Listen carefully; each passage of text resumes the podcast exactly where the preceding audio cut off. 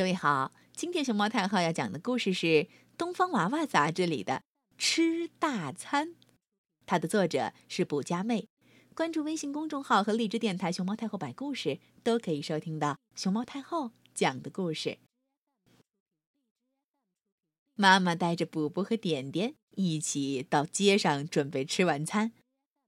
哇！街边一张大大的海报把姐弟俩给吸引过去了。好大一块肉啊！弟弟看得直流口水儿。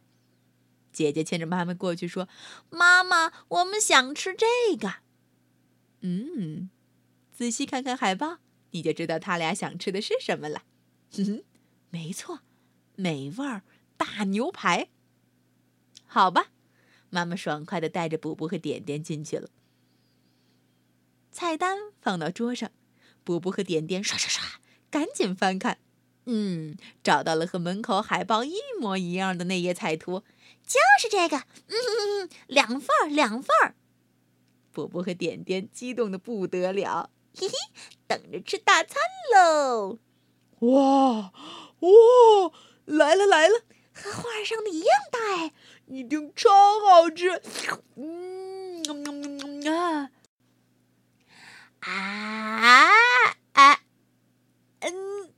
那呃，嗯，里面怎么还是生的呀？哦，真难吃，不吃了，不吃了，妈妈。妈妈呢？埋头用刀叉切着牛排，一边小口吃着，一边说：“自己点的就要自己吃掉哦。